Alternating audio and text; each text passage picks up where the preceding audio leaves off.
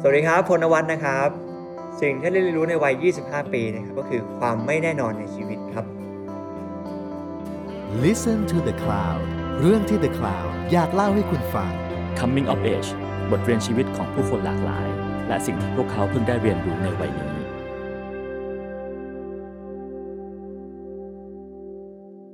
สวัสดีครับ รายการ Coming of Age กับผมนิรพัชช้างแดง วันนี้ผมอยู่กับพลนวัตผู้พันทัชศรีสวัสดีครับพล สวัสดีครับ หลายคนรู้จักพลในฐานะนักแสดงดาวรุ่งประจำช่อง3แต่น้อยคนรู้ว่าพลเรียนวิศวกรรมดนตรี และสื่อผสมมา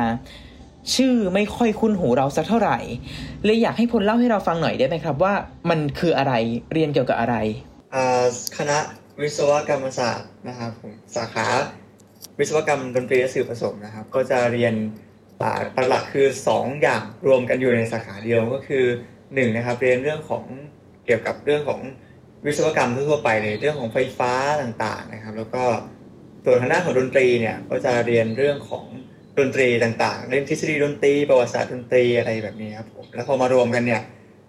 ก็หลักๆคือเรียนเกี่ยวกับเรื่องของวิศวะครับผมอืมก็คือจบไปเนี่ยก็สามารถที่จะทำงานได้หลายสาขาเลยไม่ว่าจะเป็นอ่านะครับหนึ่งก็ เป็นซาวด์ n ิเนียร์ตามคอนเสิร์ตต่างๆ ได้ หรือว่าจะเป็น acoustic engineer ที่ออกแบบห้องต่างๆอย่างเช่นห้องห้องโรงละคร ห้องโรงภาพยนตร์ต่างๆ ห้องอัดเสียงก็ได้อะไรแบบนี้ครับผมหรือว่าจะออกแบบเครื่องดนตรีอะคูสติกต่างๆ ก็ได้ โห ได้หลายทางครับผมมันเหมือนอยู่กึ่งกลางระหว่างสายวิทย์กับสายศิลป์เลยป่ะครับอ่าใช่ครับแต่หลักๆจะเน้นไปทางวิศวะครับผมเพราะว่าเราอยู่ในคณะวิศวกรรมศาสตร์อ่าเราจะไม่เหมือนกับอ่าที่จะไปทางเรียนทางด้านอ่า ทฤษฎีดนตรีอะไรแบบนี้ครับทางทางทางด้านดนตรีจ๋าๆอะไรอย่างเงี้ยครับอืมแล้วพ่อเรียนสาขานี้เพราะอะไรครับเพราะชอบดนตรีเหรออ่าคือตอนมปลายครับผมคือผมมีวงดนตรีของตัวเองอยู่แล้ว แล้วก็ชอบคณะดนตรี แล้วบวกกับตอนนั้นเราเรียนทางด้านสายวิทย์ คือสายวิทย์มันก็มีแบบสามอย่างใช่ไหมครับมีเคมีฟิสิกส์ชีวะ แต่ผมอืมรู้สึกว่าอ่าทางด้านเคมีเนี่ยผมรู้สึกว่าไม่ค่อยใช่ทางเท่าไหร่เราอาจจะชอบทางฟิสิกส์มากกว่า ชอบคำนวณชอบ ทางด้านจินตนาการอะไรอย่างเงี้ยเราก็เลยชอบฟิสิกส์แล้วตอนนั้นเราก็เรียนมาเล่นดนตรีมาเรื่อยๆ จนมีสาขาเนี่ยเปิดเข้ามา เราก็เห็นว่าเฮ้ยมันน่าสนใจมันแบบเป็นสองอย่างที่เราชอบ แล้วมันอยู่ในคณะที่เราจะต้องไปเรียนอย่างเงี้ยมันก็เลยทำให้เราเลือกเรียนสาขานี้อะไรอย่างเงี้ยอืม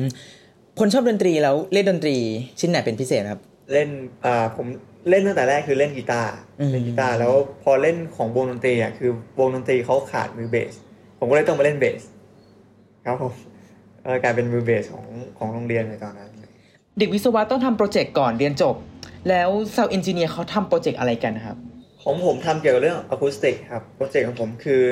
ทำเกี่ยวกับเรื่องของออกแบบห้องดีไซน์ห้องห้องอัดเสียงครับผมซึ่งห้องอะถ้ามันเป็นห้องสี่เหลี่ยมจัตุรัสอะไรอย่างเงี้ยการสะท้อนของเสียงอะไรมันทำให้เกิดการกล้องได้แล้วก็ต้องออกแบบดีไซน์ว่าค่ามุมตรงนี้ มันจะต้องหักลบกับมุมตรงนี้หรืออะไรอย่างเงี้ยมันทำให้ เกิดเสียงที่ดีที่สุดอะไรแบบเนี้ยครับผมเราก็ต้องออกแบบดีไซน์ห้องตรงนั้นมามันดูใหม่มากเลยอะสำหรับสำหรับคนอื่นอาจจะไม่รู้แต่สำหรับเรามันคือแบบมันฟังดูใหม่แต่จริงแต่จริง ๆ แล้วมันมีมานานแล้วนะที่แบบออกแบบห้องอะไรอย่างเงี้ยอืมแต่คือมันจะไม่มีมันยังไม่มีสาขาที่แบบเรียนเจาะจงแบบ แบบจริง ๆ เลยอืมอะไรเงี้ยอืมซึ่งอันเนี้ยเป็นสาขาใหม่ด้วยอืครับมผมแปลว่าเรื่องดนตรีหรือเรื่อง sound engineer ที่พลเรียนมาเนี่ยมันคือความชอบของพลเลยหรือเปล่าครับเป็นความชอบใช่ครับคือคือคือความชอบที่เราชอบฟิสิกส์ชอบคำนวณ แล้วก็ชอบดนตรีด้วยมันเลยทำให้เราแบบเลือกเรียนสาขานี้เลยอะไรเงี้ยอืมมันเป็นความชอบที่แบบพอเราเรียนแล้วรู้สึกว่าเรามีแฮปปี้ทุกครั้งที่ได้ไปเรียนอย่างเงี้ยมันมีความสุขครับผมแต่พลเข้าวงการมาตั้งแต่อยู่ปีสองใช่ครับ ตอนนั้นเข้าวงการมาได้ยังไง ทั้งทั้งๆที่เรียนก็หนักเรียนวิศวะ แล้วก็ยังเรียนไม่จบ มองอาชีพนักแสดงไว้ว่าเป็นยังไงครับอ่าผมมองว่ามันเป็นโอกาสแล้วกัน โอกาสที่แบบไม่ใช่ใครง่ายๆที่จะได้รับโอกาสตรงนี้อะไรเงี้ยเราก็เลยเลือกที่จะอดทนยอมเหนื่อย ยอมทำควบคู่ไปด้วยกัน ทั้งเรียนวิศวะด้วย แล้วก็ทำงานถ่ายละครไปด้วยอย่างเงี้ยอืมใช่แล้วผมมองว่าตอนแรกเนี่ยโอ้ย เออถ่ายละครก็คงแบบชิวๆสบายๆทำเรียนเรียนวิศวะไปอยู่ก็เอ้ยเดี๋ยวแวบไปถ่ายละครสบายๆแต่จริงๆแล้วว่ามันคือการทำงานที่เหนื่อยทั้งคู่ การเรียนไปด้วยก็คือเรียนวิศวะเนี่ยแบบอืมคำนวณสูตรต่างๆ เยอะมากๆต้องจำอะพอไปถ่ายละครบทยาวไปหน้าๆก็ต้องจำแล้วต้องตื่นเช้าแล้วต้องทำงานยันสี่ทุ่มอะไรอย่างเงี้ยมันแล้วก็กลับมาเรียนตอนเช้าแบบแปดเก้าโมงอีกมันก็แบบอืมอืมมันคือการทำงานที่เหนื่อยช่วงนั้นมากๆ พลคิดว่าตัวพลอะ โตกว่าเพื่อนวัยเดียวกันไหมครับเอ่อถ้าตอนปีสองปีสามอะไรเงี้ยคือผมมองว่าผมโตกว่าความรับผิดชอบเยอะกว่า เพราะว่าคือเราต้องเรียนไปด้วยทำงานไปด้วย มันความรับผิดชอบมันเยอะชีวิตวัยรุ่นต่างๆ ที่อยู่แบบในมหาลัยเงี้ยก็จะหายไปอย่างอย่างเพื่อนเนี่ยบางทีเขาเรียนเสร็จเขาก็เสร็จแล้วเขาก็ไปเที่ยวไปดูหนังอืมอ่า ก็จะมีเวลาชิวๆสบายๆของผมเนี่ยเรียนเสร็จบางทีต้องขับรถไปต่างจังหวัดต่อเลย เพื่อที่จะไปถ่ายละครอะไรเงี้ยผมมองว่าตรงนี้มันเป็นความรับผิดชอบที่แบบรู้สึกดูโตกว่าเพื่อนในในในวัยเดียวกันอะไรเงี้ยเคยคิดเสียดายวัยแบบวัยมหาลัยซึ่งมันน่าจะเป็นช่วงหนึ่งในชีวิตที่น่าสนุกแล้วมีความสุขมากที่สุดไปบ้างไหมอะอ่าเสียดายนะผมก็ก็ก็มีแอบเสียดายเหมือนกัน แต่ผมมองว่ามันเป็นความเสียดายที่แบบ ที่คุ้มค่านะ ที่แบบอืมเราได้ได้ได้ได้มีโอกาสได้มาทำตรงนี้ และเป็นจุดที่แบบไม่ใช่ใครง่ายๆที่มายืนตรงนี้ได้อะไรเงี้ยแล้วเราก็แบบอยากจะคว้าเราเราอยากจะแบบได้รับเราอยากจะแบบคว้าโอกาสนี้ไว้ แล้วก็ทำมันให้ดีที่สุดด้วย แล้วก็มันเป็นประสบการณ์ที่แบบ มันก็เหมือนเราเสียอย่างหนึ่งแต่เราได้มากกว่าครับเหมือนเราได้ได้ประสบการณ์ใหม่ ๆ ได้เพื่อนร่วมงานใหม่ ๆ ได้ทำอะไรแปลกๆ ใหม่ ๆ อยู่ตลอดอะไรอย่างเงี้ยอืม ผมว่ามันมันมันคุ้มกับอะไรที่เสียไป มันมีคุ้มกว่า อืมอืม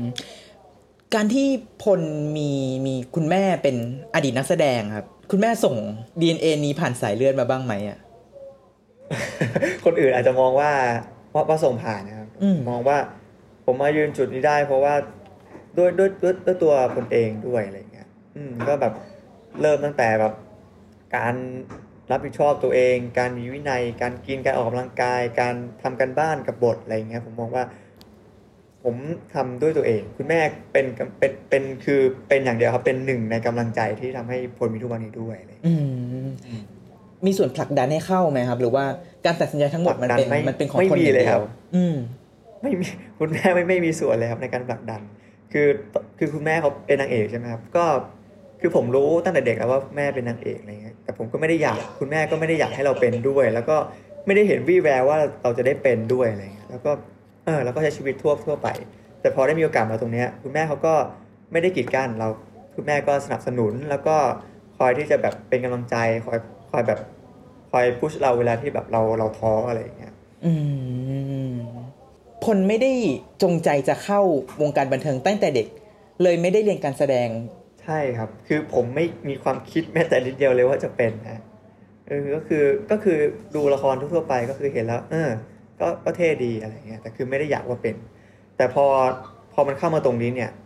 พอเริ่มเข้ามาเราก็ต้องรับผิดชอบตัวเองแล้วหนึ่งเราก็ต้องมีการเรียนการแสดงพื้นฐานและอ่าเรียนปุ๊บจากอะไรที่ไม่เคยทำเราก็ต้องทำอะไรอะไรหลาย ๆ อย่างมันมันมันมีเยอะมากๆที่แบบเราไม่เคยทำอย่างเช่นอะการที่เรา ต้องรับบทเป็นคนที่ขี่มอเตอร์ไซค์ได้ ในชีวิตประจำวันเราเราไม่ขี่มอเตอร์ไซค์อยู่แล้วคุณพ่อไม่ให้การที่เราต้องไปบู๊เตะต่อยกับคนอื่น ในชีวิตประจำวันเราก็ไม่ใช่เด็กเกเรที่ไปเตะต่อยใครอย่างเงี้ยเราก็ต้องแบบไปเรียนการการบู๊การศิลปะการต่อสู้อะไรอย่างเงี้ยครับผมซึ่งมันก็เป็นอะไรที่แปลกที่เราที่เราที่เราที่เราจะต้องทำใหม่ ๆ ตลอดเวลาเงี้ยอืมพลซึมซับเทคนิคการแสดงยังไงครับ คือ ทุกครั้งที่ออกกองก็เรียนอย่างมวยวัด ฝึกเอาหน้างานอย่างเดียวเลย ใช่ใช่คือคือคือผมเรียนพื้นฐานใช่ไหมเรียนเสร็จก็ถ่ายละครเลยพอถ่ายละครผมก็เรียนรู้แบบเรียนแบบเรียนจากหน้าเซตเรียนจากอ่าเรียนจากบทเรียนเองอะเหมือนทำความเข้าใจเอง แล้วก็ถ้าไม่เข้าใจก็ถามผู้กำกับ ถ้าเล่นไม่ได้ผู้กำกับก็สอนแนะว่าแบบนี้แบบนี้แบบนี้แบบนี้ แล้วก็เรียนรู้มาเรื่อยๆสะสมสะสมประสบการณ์มาเรื่อยๆในทุก ๆ เรื่องอะไรอย่างเงี้ยจนแบบจนเราก็เริ่มที่จะจับจุดของการแสดงได้ครับผม หลังๆ ว่าแบบมันมันไม่ใช่แค่แบบท่องบทไปอย่างเดียวนะ มันคือการที่แบบเราเข้าใจในตัวละครเราเข้าใจความรู้สึกแล้วเราก็คือเราสวมสวมบทเป็นเป็นคนคนนั้นจริง ๆ แล้วถ่ายทอดความรู้สึกเนี้ยออกมาให้ผู้ชมได้ชมกันอะไรเงี้ยคือมันมีอะไรหลายๆอย่างรายละเอียดเยอะครับผมอืมถ้าถามพลในฐานะที่ก็เข้าวงการมาหลายปีแล้วเหมือนกัน หัวใจของการแสดงคืออะไรอะครับเรื่องการแสดงคือการเล่นให้ คือการแสดงไม่ให้เหมือนการแสดง คือการที่เล่นให้แล้วแล้วให้คนดูเชื่อว่าเราเป็นตัวละครตัวนั้นจริง ๆ อ่า คือไม่ใช่แบบมีความเป็นเราอยู่ คือเป็นตัวละครตัวนั้น คือตั้งแต่ท่าทางการเดิน การสีหน้าหรือว่าการขยับอะไรเงี้ย มันจะไม่ใช่เรา มันมันมันคือการทุกอย่างจริงๆที่เราสวมบทเป็นตัวละครตัวนั้นอะไรอย่างเลยพลคิดว่านักแสดงที่เรียนการแสดงกับไม่เรียนการแสดงมา มีข้อดีข้อเสียต่างกันยังไงอะผมเอ่อถ้าอย่างผมเนี่ยเรียนมาค่อนข้างน้อย แล้วก็จะอาศัยแบบอ่า ลักจำเขาบ้าง หรือว่าแบบคอยไปถามเขาดูหรือว่าสังเกตหา reference อะไรมาบ้างอะไรเงี้ยก็ก็จะค่อนข้างแบบลูกทุ่งหน่อยก็จะแบบเล่นไปแบบตามความรู้สึกจริง ๆ ตามความรู้สึกจริง ๆ คือเรารู้สึกอะไรเราเล่นไป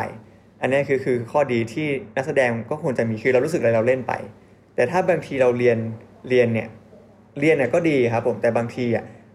บางทีเราจับผิดจุดเงี้ยเราก็คือเราเอาเทคนิคมาช่วย ซึ่งการแสดงบางทีเทคนิคมาช่วยมันก็ไม่ผิดหรอกแต่จริง ๆ แล้วอะตามความคิดของผมนะคือ การแสดงคือการที่เราไม่ได้แสดงไงแต่ถ้าเราใช้เทคนิคอื่นมาช่วยเนี่ยบางทีมันคือการที่แบบเหมือนเฟกมันเป็นการหลอกคนดูอะไรแบบเนี้ยฮะมันคืออาจจะเป็นข้อเสียที่ผมมองว่าตรงนั้นมันเป็นข้อเสียนิดนึงอะไรเงี้ยอืมแต่เรียนมันก็ดีผมไม่ได้ผมไม่ได้บอกว่าเรียนไม่ดีนะอืมอืมอืมในการทำการแสดงแต่ละครั้งครับ ขั้นตอนไหนยากสุดก็แสดงตอนนี้เลยครับห้าสี่สามสองครับ คือยากที่สุดแล้ว คือห้าสี่สามสองคือเราต้องเปลี่ยนจากพลนวัตเป็นตัวละครตัวหนึ่งเนี่ยแหละครับคือมันการที่เรา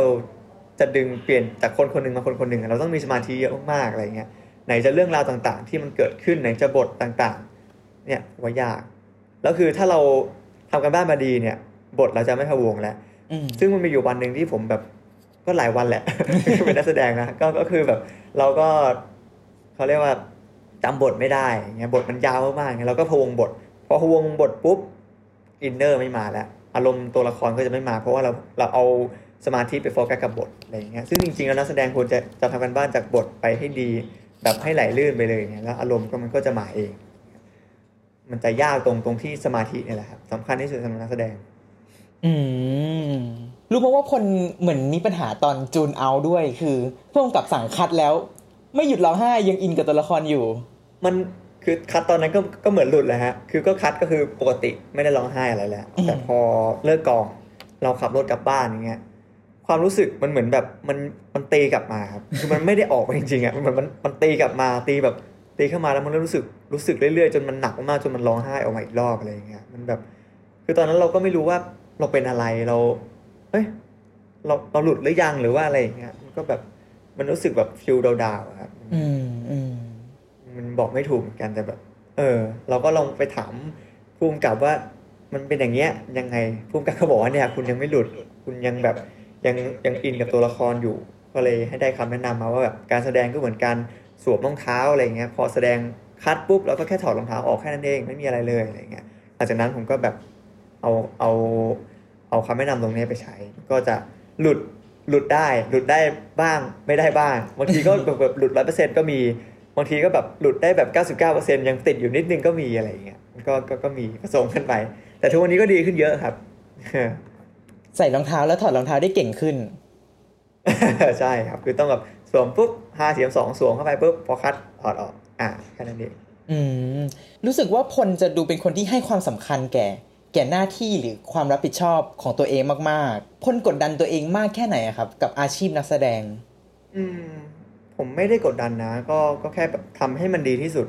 เท่านั้นเองทำให้ดีที่สุดเท่าที่ตอนนั้นเราทำไหวแล้วเรามองว่าเราทำดีที่สุดแล้ว อะไรอย่างเงี้ยอืมอืมสรุปครับบทเรียน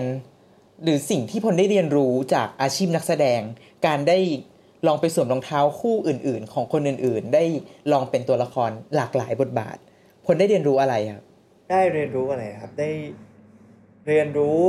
อ่าตั้งแต่ถ้าตั้งแต่เข้าเลยคือได้เรียนรู้การทำงานที่ที่บางทีคนมองว่ามันสบาย ได้เรียนรู้ตรงนี้คือแบบ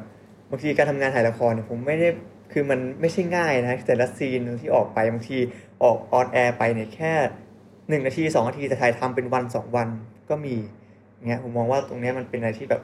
อยากให้คนเห็นว่าตรงเนี้ย มันไม่ใช่ง่ายนะที่แบบทำออกมาได้แบบให้ทุกคนเห็นแค่หนึ่งนาทีสองนาทีอะไรอย่างเงี้ยได้เรียนรู้ตรงนี้แล้วก็ได้เรียนรู้การทำงานกับคนอื่นที่แบบเอ่อทั้งวัยเดียวกันแล้วก็ทั้งวัยที่สูงกว่าอะไรอย่างเงี้ยคือการทำงานก็จะมีแตกต่างแต่ละคนบางคนทำงานแบบชิวๆบางคนทำงานแบบโอ้เคร่งเครียดมากอะไรอย่างเงี้ยเราก็ต้องแบบคือคอยคอยที่จะแบบ คอที่แบบเข้ากับเขาเข้ากับพวกเขาให้ได้ในแต่ละคนคือแบบเข้าเจอเจอเจอคนหลายคนในวงการเนี้ยเราก็ต้องแบบเข้ากับเขาให้ได้ทุกๆคนอะไรเงี้ยเขาเป็นแบบนี้เราก็ต้องเข้าแบบนี้อะไรเงี้ยเราต้องหาวิธีการเข้าให้ถูกอะไรเงี้ยครับผมหลายอย่างการที่ทำงานเนี่ยในวงการก็ไม่ใช่การทำงานที่คนคนเดียวจะทำได้ทำงานหลายคน เพราะฉะนั้นเนี่ยเราก็ต้องอ่าไม่ทำให้คนอื่นเสียด้วย เช่น การรับผิดชอบตัวเอง การรักษาเวลาหรือว่าอะไรอย่างเงี้ยก็คือหลาย ๆ อย่างที่เราต้องทำให้องค์ประกอบต่างๆเนี่ยออกมาสมบูรณ์ที่สุดครับผมซึ่งการที่พลได้เป็นนักแสดงได้เรียนรู้หลากหลายตัวละคร มันทำให้พลเข้าใจชีวิตมากขึ้น ซึ่งทำให้พลเนี่ยรู้จักที่จะใช้ชีวิตมากขึ้น ถ้าสรุปอย่างนี้ถูกไหมครับ ใช่ครับรู้จักใช้ชีวิตมากขึ้นด้วย เพราะว่าตัวละครแต่ละตัวมันก็มีเหตุผลมีมีความต้องการของแต่ละคนมีความต้องการของตัวละครที่แตกต่างกันอะไรเงี้ย เราก็ได้เรียนรู้ในทุกๆวันที่เราไปเล่นละครด้วยอย่างเงี้ยเราก็สามารถเอาบางจุดของตัวละครที่ดี หรือว่าไม่ดีเนี่ยมาปรับใช้ในชีวิตประจำวันเราได้ ครับผมอืมถ้าเจอบทหรือเจอตัวละครที่ มันไม่ใช่เราเลยอะ่ะ เราแบบเราตั้งคำถามกับทุก ๆ การกระทำของเขากับทุก ๆคำพูดของเขา หน้าที่ของนักแสดงคือการเชื่อตามตัวละครนั้นพลทำยังไงครับ อย่างแรกเลยคือ อย่าเอาตัวเองไปตัดสินครับผมสมมติตัวละครตัวหนึ่งมันมีมันตรงกันข้ามกับพลร้อยเปอร์เซ็นต์เลยอย่างเงี้ย คือสมมติเขาทำแบบนี้ เราคิดว่ามันไม่ควรทำแบบนี้ปะเราไม่ควรคิดแบบนั้นเลยการเป็นนักแสดงที่จะแสดงตัวละครตัวนั้นอะไรเงี้ยเราไม่ควรคิดงั้นเราควรคิดว่าเขาทำแบบนั้นทำไมเขามีทำไมเขามีเหตุผลอะไรถึงทำแบบนั้น เราต้องมองมุมนั้นมากกว่าที่จะมองว่าเขาทำไปเพื่ออะไรอะไรอย่างเงี้ยอืมเราคือเราต้องเล่นเป็นตัวละครตัวนั้นเนี่ยเราไม่ควรเอาตัวเองมาตัดสินว่าเขาทำทำไมอย่างเงี้ยอืมอืมเราควรที่จะเป็นตัวละครตัวนั้นเลย อืม อีกแง่มุมหนึ่งของชีวิตของพลที่เชื่อว่าหลายคนก็รู้แหละคือพลชอบกีฬา extreme มากครับผมๆเฉพาะ extreme ทางน้ำด้วยไหมครับ หรือว่า extreme ทุกอย่างเลย ทางน้ำทางน้ำดุเอ่อทางน้ำเป็นพิเศษครับ เพราะว่าผมชอบน้ำอยู่แล้วอืมทำไมถึงชอบกีฬา extreme อะครับ แรก ๆ ผมก็เป็นคนที่ชอบกีฬาทั่วๆไปนะฮะกีฬาแบบ ก็ฟุตบอลบาสเกตบอล ว่ายน้ำปิงปองเทนนิสแบดมินตันอะไรอย่างเงี้ยทั่วไปปกติอยู่แล้วแต่คือพักหลังมาเหมือน เหมือนผมก็คือเล่นอินเทอร์เน็ตไปแล้วไปเจอรูปไอ้กีฬา wakeboard เนี่ยครับซึ่งมันเป็นกีฬา extreme ผมก็เออมันเป็นกีฬาอะไรอะน่าสนใจก็เลยลองชวนเพื่อนไปเล่นดู พอไปเล่นปุ๊บมันก็รู้สึกติดใจ เพราะว่าเราทำไม่ได้อะคือเราทำไม่ได้ เราล้มอยู่ตรงนั้นแหละพอมันเราทำไม่ได้ด้วยความที่แบบเราเป็นคนตั้งใจแล้วแบบอยากทำมาให้ได้อยากเอาชนะใจตัวเองเรา เล่นจนกว่าจะได้ ไปครั้งที่สองก็ยังเล่นไม่ได้ ครั้งที่สามเหมือนเริ่มจับจุดได้ เริ่มแบบเริ่มพอเป็นแหละเริ่มอาจจะไปไกลขึ้นกว่าเดิมสักห้าเมตรอย่างเงี้ยเราก็โอเคโอเคห้าเมตรก็ยังดีป่ะอ่าก็จับจุดได้แล้วก็ไปเรื่อยๆ พอมันเล่นได้ปุ๊บมันก็ติดใจครับ แล้วก็เล่นหลังจากนั้นก็เล่นมาตลอดแล้วคือแบบอะไรที่เป็น extreme ผมมองว่าแบบมันอยู่ที่ใจตัวเองอะมันเป็นอะไรที่มันท้าทายที่แบบ อย่างเช่นขึ้น kicker อย่างเงี้ยถ้าใจเราไม่ได้ มันก็มันก็ไม่กล้าขึ้นนะแต่พอใจเราได้โอเคใจมาปุ๊บตัดสินใจปุ๊บขึ้นเลย ไม่ต้องคิดอะไรมากอะไรอย่างเงี้ยแต่แค่เราคิดแค่ว่าความปลอดภัยมันเป็นยังไงผมถึงชอบเล่นทางน้ำไงเพราะว่าลงมาแล้วมันไม่เจ็บมันเจ็บน้อยหน่อยอะไรอย่างเงี้ยก็เลยแบบเออทางน้ำนี่แหละเป็น extreme ที่แบบเอออย่างน้อย ถ้าพลาดไปก็ยังแบบเจ็บตัวน้อยหน่อยอะไรอย่างเงี้ยอืมอืมอย่างนั้นกีฬา extreme มันให้อะไรแก่พลครับพลได้เรียนรู้อะไรจากมันโอ้ให้เรียนรู้เรื่องของ การชนะใจตัวเองเนี่ยสำคัญที่สุด คือมัน คือไม่เป็นใครหรอกที่แบบครั้งแรกเราเล่นได้เลยเงี้ย มันก็ต้องแบบค่อยๆ เกิดจากความพยายาม ล้มกี่ครั้งก็ว่ายขึ้นฝั่งมา เล่นใหม่ เล่นใหม่ เล่นใหม่อยู่เงี้ย คือแบบมันเป็นความพยายามอะมันเป็นที่เขาพูดพูดกันว่าแบบตั้งความพยายามอยู่ที่ไหนความสำเร็จอยู่ที่นั่น มันมันเป็น มันบอก มันเขาเรียกว่าไง มัน มันคือกีฬานี้จริงๆอะ คือมันบอกได้เลยว่าแบบมันต้องต้องพยายามถึงจะทำได้อะไรอย่างเงี้ย อ่า ใช่ หลาย ๆ อย่าง อย่างเซิร์ฟบอร์ดอย่างเงี้ยมันก็ต้องพยายามพยายามแล้วพยายามอีกคือเป็นการฝึกฝนนะครับ เป็นการเรียนรู้ฝึกฝนและพัฒนาตัวเองต่อไปเรื่อยๆ ใช่ ตอนนี้พลอายุเท่าไหร่ครับยี่สิบห้าครับ มันดูจะเป็นวัย25ที่สมดุลมากเลยอะพลสำหรับชีวิตชีวิตชายหนุ่มคนหนึ่งมีทั้งได้ทำอาชีพที่ตัวเองชอบ ได้ทำกิจกรรมที่ตัวเองรักพลมองว่ามันเป็นอย่างนั้นไหมครับ เออ จะว่าใช่ก็ใช่ครับผม เพราะว่าเออได้ทำงานที่รักออ่าเราก็มีความสุข ได้ทำกิจกรรมที่เราชอบ มันก็มีความสุขอะไรอย่างเงี้ยอืมมองว่ามันก็เป็นอะไรที่ลงตัวสำหรับช่วงเวลานะตอนนี้นะ คือแบบที่บ้านก็มีความสุขอะไรอย่างเงี้ยครับแล้วก็อ่าถ่ายละครเงี้ยเราก็แบบได้ทำสิ่งที่รักด้วยอะไรเงี้ยมันก็มันมีความสุขทุก ๆ ด้านในชีวิต พลพูดถึงแบบพูดถึงที่บ้าน หรือครอบครัวเนี่ยบ่อยมากแปลว่าครอบครัวคือคือหนึ่งในความสุขของคนในวัยนี้หรือเปล่าครับคือในทุกๆวัยดีกว่า คือตั้งแต่เด็กแล้วคือครอบครัวก็แบบมีเขาเรียกว่าไงมีมีส่วนที่ทำให้แบบผลเป็นผลทุกวันนี้ด้วย เยอะเลยแหละ ไม่ใช่ไม่ไม่ใช่แค่แบบบางส่วนคือมีเป็นส่วนเยอะที่จะทำให้ผลเป็นผลทุกวันนี้อะไรอย่างเงี้ยอืมรวมถึงอนาคตด้วยอ่ารวมถึงเป้าหมายต่าง ๆ ในอนาคตก็จะมีครอบครัวมาเกี่ยวข้องตลอดครับผม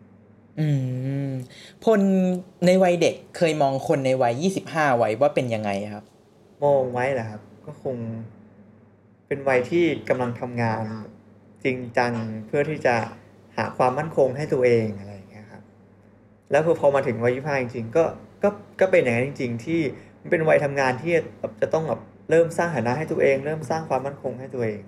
แปลว่ามันก็เป็นวัย 25 ที่ไม่ได้ผิดไปจากที่เคยคิดไว้มาก ไม่ได้ผิดมากครับอืมแค่อาจจะผิดตรงที่เราเป็นนักแสดงเหรอแค่นั้นเองเออเพราะว่าตอนตอนเด็ก ๆ เลยเนี่ยผมมองตัวเองว่าพี่พาก็คงทำงานแบบอ่าทำงานออฟฟิศอ่า หรือว่าทำงานที่แบบเอ่อที่ไม่ใช่ไม่ใช่ตรงเนี้ยครับผมก็ไม่คิดเหมือนกันว่า ผมมาตรงนี้ได้ยังไงเออยังแล้วถ้าไม่ตัดอาชีพนักแสดงออกไปที่ตัวเองไม่เคยวาดฝันว่าจะต้องมาทำคนในวัยเด็กอะ ฝันอยากทำอาชีพอะไรครับโอ้เยอะครับผมมีตั้งแต่ตำรวจ เป็นเป็นสัตวแพทย์ก็มี อืม แต่พอคือผมมันผมเรียนรู้เรียนรู้ตัวเองว่าแบบตั้งแต่เด็กแล้วว่าเอ้ยพออยากเป็นปุ๊บแล้วพอลองไปเรียนอย่างเช่นแบบเรียนขั้นพื้นฐานอย่างเช่นสายวิทย์อย่างเงี้ยอืมเรียนเคมีมันไม่ใช่ทางอะแต่สัตวแพทย์มันต้องใช้เคมี ซึ่งโอ้คงไม่ใช่ทางแล้วคงเป็นสิ่งที่เราชอบเป็นเราเราชอบสุนัขเฉยๆธรรมดาคงคงไม่ใช่แบบ เป็นสิ่งที่เรารักจริงๆอะไรอย่างเงี้ยอืมก็เลยแบบเรียนรู้ตัวเองว่าเราไม่ได้ชอบตรงนั้นอะไรอย่างเงี้ยอืมเราคงแบบชอบทางด้านแบบเบื้องหลังหรือว่าแบบวิศวกรอะไรเรียกเกี่ยวกับเสียงหรืออะไรอย่างเงี้ยมากกว่าอืมอืมเป็นความโชคดีพอดีด้วยเป็นจังหวะที่พอดีด้วยสำหรับตอนนั้นอะไรอย่างเลยอืมอย่างนั้นถ้าให้บอกหนึ่งสิ่งในชีวิตตอนนี้ครับ ที่ทำให้พลมีความสุขมากที่สุดอะหรือหลายสิ่งก็ได้ พลจะตอบว่าอะไรบ้าง ได้ทำสิ่งที่ชอบครับผมได้ทำสิ่งที่ชอบก็คืออ่าได้ทำการแสดงนะฮะได้ได้ได้มีโอกาสเป็นนักแสดงได้ได้มีโอกาสได้เล่นกีฬาเอ็กซ์ตรีมหรืออะไรเงี้ยสุขภาพร่างกายยังแบบยังยังไหวในการเล่นอะไรเงี้ยได้แบบใช้ชีวิตได้แบบอยู่บ้านมีความสุข มีเวลาให้ครอบครัวอะไรอย่างเงี้ยครับผมมีความสุขในตอนนี้ อืม ในรอบปีนี้ครับ ถ้าประมวลเหตุการณ์ในชีวิตทั้งหมด พลคิดว่า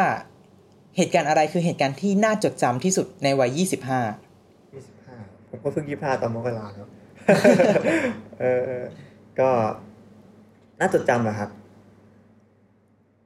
น่าจดจำเป็นการเอ่อทำงานแบบสุดๆนะฮะทำงานแบบ เจ็ดวันเจ็ดวันเจ็ดวันเลยช่วงช่วงช่วงก่อนที่จะมีโควิดระลอกนี้นี่ยก็คือแบบทำงานแบบเจ็ดวันแบบเต็มตัวจริงๆอะทำงานทุกวันแล้วก็ได้แบบอยู่กับบทละครแบบ คือต้องตื่นขึ้นมาแล้วต้องพูดกับตัวเองว่าวันนี้ฉันเป็นตัวละครตัวนี้นะอะไรอย่างเงี้ยคือแบบอย่างวันจันทร์อังคารพุธฉันเป็นตัวนี้พฤหัสศุกร์เสาร์อาทิตย์ฉันเป็นตัวละครตัวนี้นะอะไรอย่างเงี้ยตื่นมาพูดทุกเช้าอย่างเงี้ยเพื่อให้แบบฉันเตือนสติตัวเองว่าวันนี้เล่นละครเรื่องอะไรอะไรอย่างเงี้ย แปลว่าพลก็คือ enjoy กับการทำงานหนัก เพราะมันเป็นสิ่งที่พลชอบ ใช่ครับอืม ถ้าถอยออกมามองภาพรวมตลอดปีอะครับ บทเรียนแห่งวัยช่วงวัยเนี่ย ของพลคืออะไร พลได้เรียนรู้อะไรจากวัย25นี้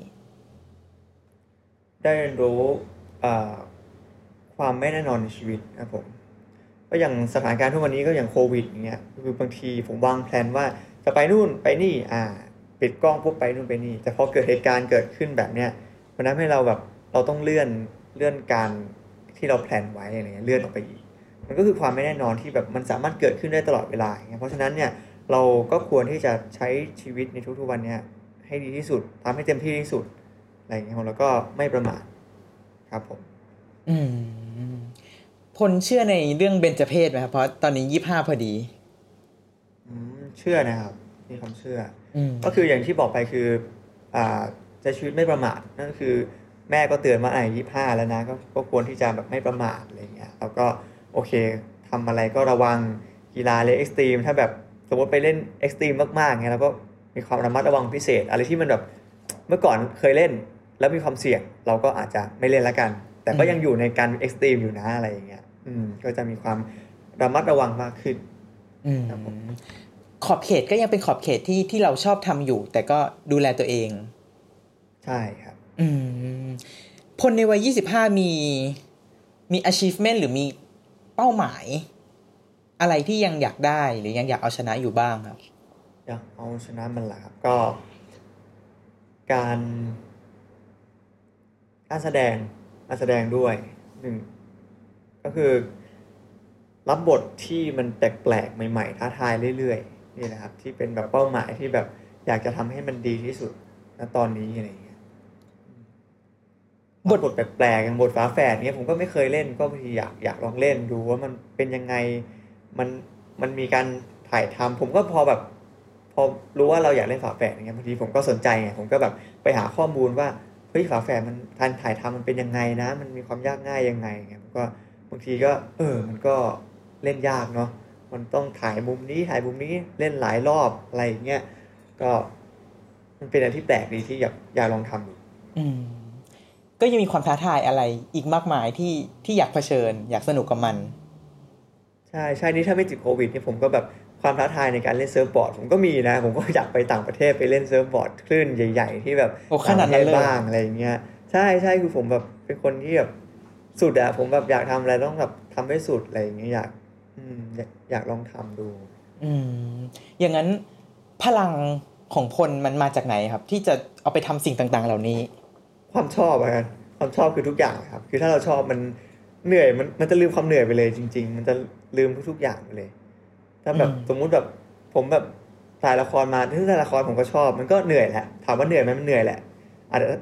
ร่างกายเหนื่อยแต่ใจไม่เหนื่อยไงใจอยากไปเล่นนู่นเล่นนี่มันก็ไปได้ไงด้วยความที่เราชอบความที่เรารักมันเนี่ยมันเป็นแรงขับผลักดันอย่างหนึ่งเหมือนกันครับผมอืมโอเคครับ สุดท้ายตอนนี้เราติดตามผลงานพลได้ จากทางไหนบ้างครับมีอะไรให้เรารับชมกันบ้าง ทางเอ่อติดตามผลงานได้ทางอินสตาแกรมครับผมพล underscore นวัดครับ แล้วก็ ทางทวิตเตอร์ก็มีครับผมอ่านวัด ps จุดนะครับผมแล้วก็ TikTok ก็มีนะครับพลนวัดเหมือนกัน แล้วก็ตอนนี้ละครที่ on air อยู่เรื่องพราวมุกครับ ทางช่องสามโอเคครับ วันนี้ขอบคุณพลมากที่มาแชร์เรื่องราวบทเรียนที่พลได้เรียนรู้ในช่วงวัยนี้ ให้ชาวเดอะคลาวฟังขอบคุณพลมากเลยครับ ครับผมสวัสดีครับ ติดตามเรื่องราวดีๆ และรายการอื่น ๆ จาก The Cloud ได้ที่ readthecloud.co หรือแอปพลิเคชันสำหรับฟังพอดแคสต์ต่าง ๆ